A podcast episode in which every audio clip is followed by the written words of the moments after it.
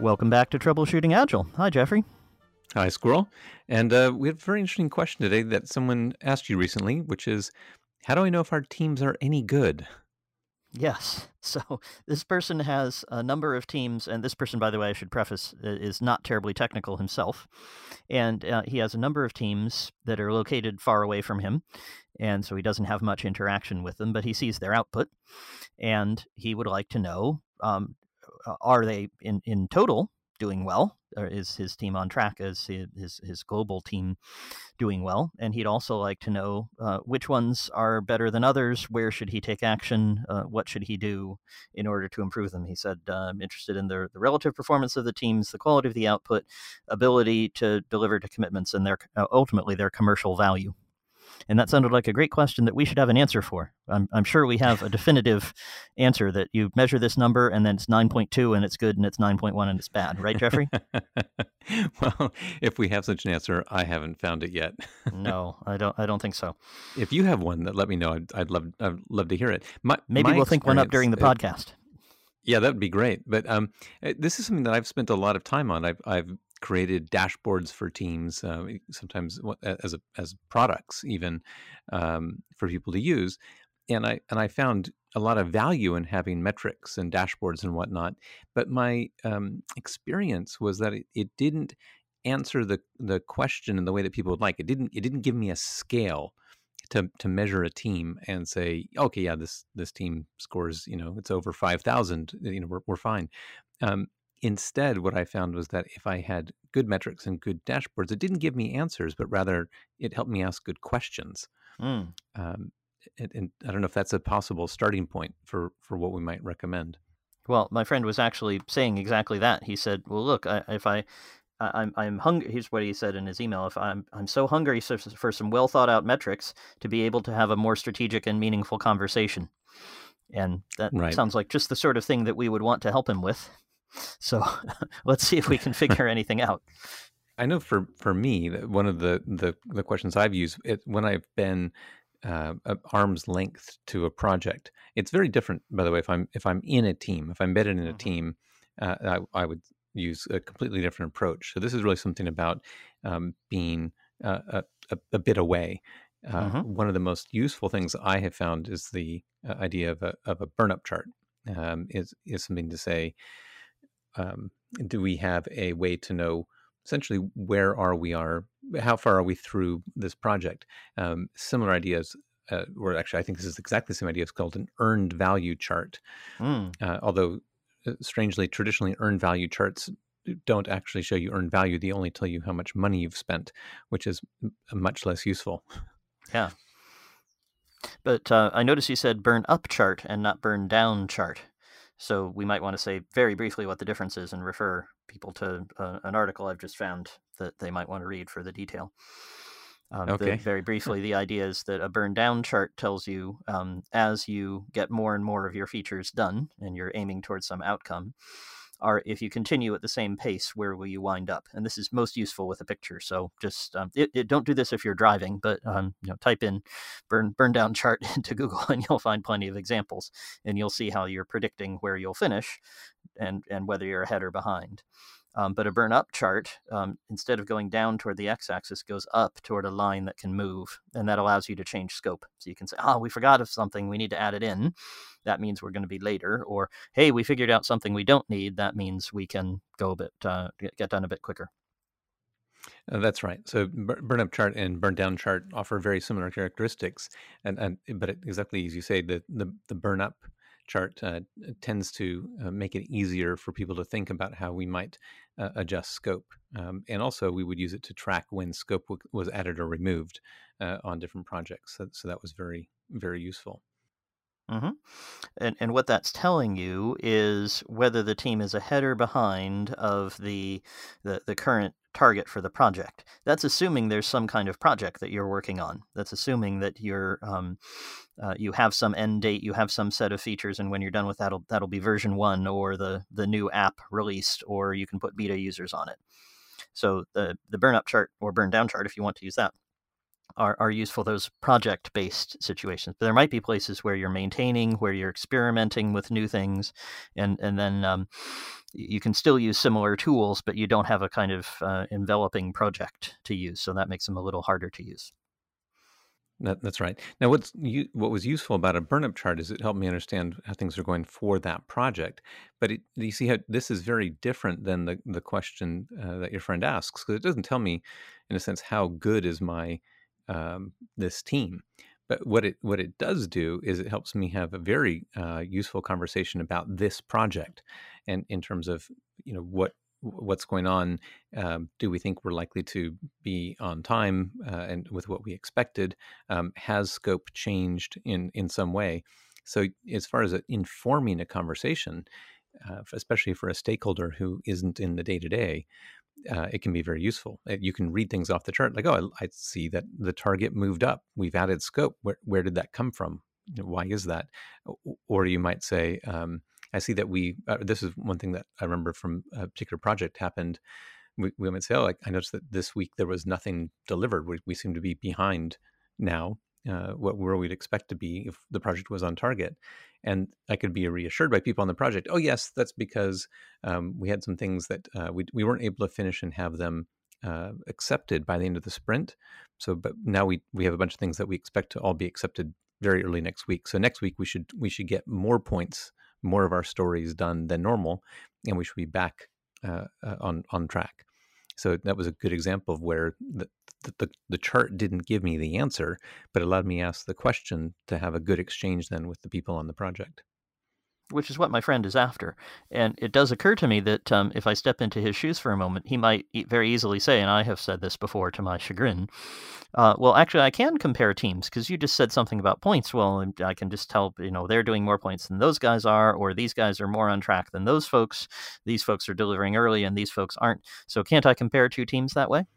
Uh, well, um, if only. You, you yeah, exactly. Certainly you can, and people have tried, um, but in that way, uh, lies only madness in my experience. Um, the the whole idea of story points, it, it, and this is uh, this is something that's well covered in agile literature. and I think um, uh, it, my experience certainly has been that what we're trying to do with the idea of story points is to is to not have something that's comparable between or even between projects with the same team. Uh, what we're trying to come up with is some empirical uh, derived um, outcome what's our what's our velocity in something that's only empirical and relative.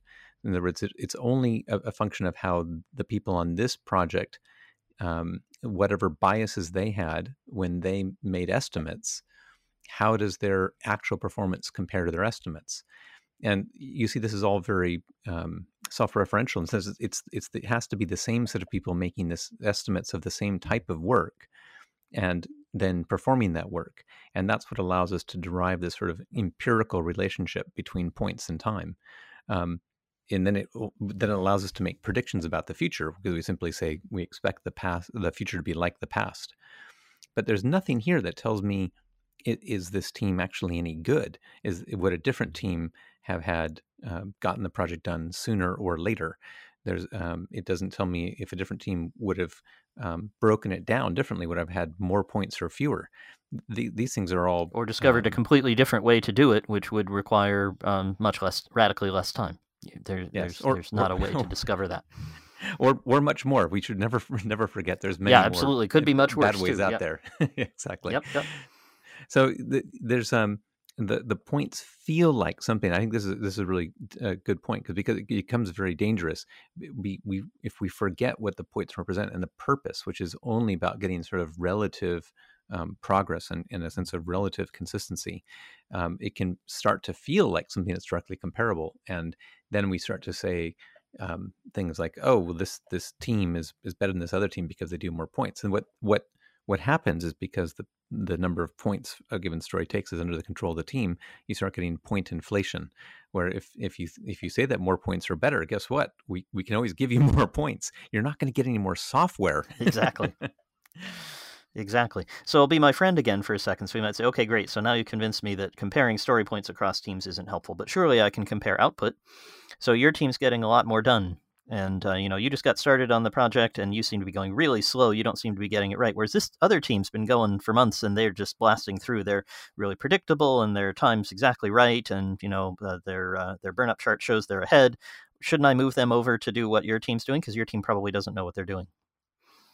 Well you know it's not it's not quite that straightforward especially when you have different um, different projects or so might be doing very different kinds of work so already you you that makes it hard to compare but also you might be at very sort of different stages in the project um, one of the ideas I, I, really like about agile and that you get with um, um, being able to, to change your your stories around is you can you can order your stories by um, in, in ways that, that optimize your chances for a good delivery. So you will uh, very often early on um, put in stories that have a lot of technical risks and so you're sort of paying to learn and then you start adding ones that have more business value and then you have the ones that least business value last. And what's great about that is you have this concept of trim the tail.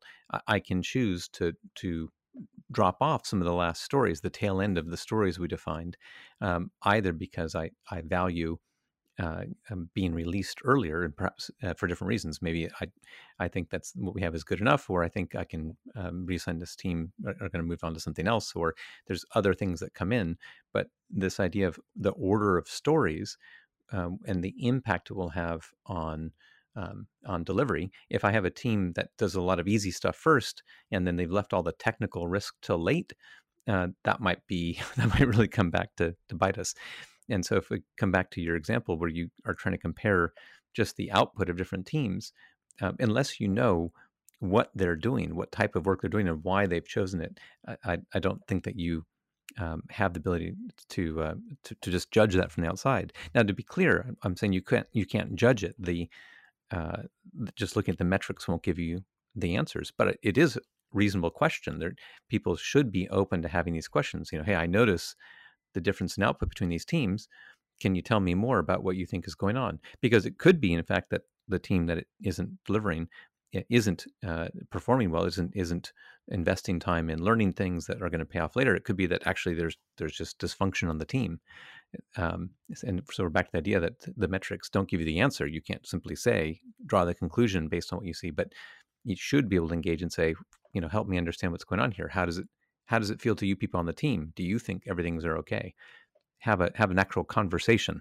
I, mm-hmm. I, guess it's surprised that you and I, who believe in agile conversations, would say, "Guess what? Your solution here might be a conversation." It is a case, though, that I think the metrics can help um, spur those conversations and help inform those conversations and I'll tell you, uh, maybe we'll close with this one. The, there, there is a metric that I use that I find is, is useful at all the stages.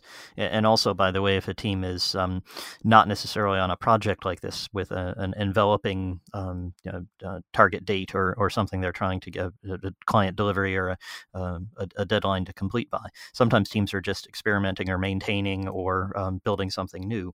And so then burn up charts are a little harder to use. You still can, but they're more challenging. So the metric that I like to use, but it has all these same characteristics, is called cycle time. So this is I define roughly as um, the the time between when you said, "Gee, this would be a really good idea," and when somebody can actually try it, whether or not it's completely finished.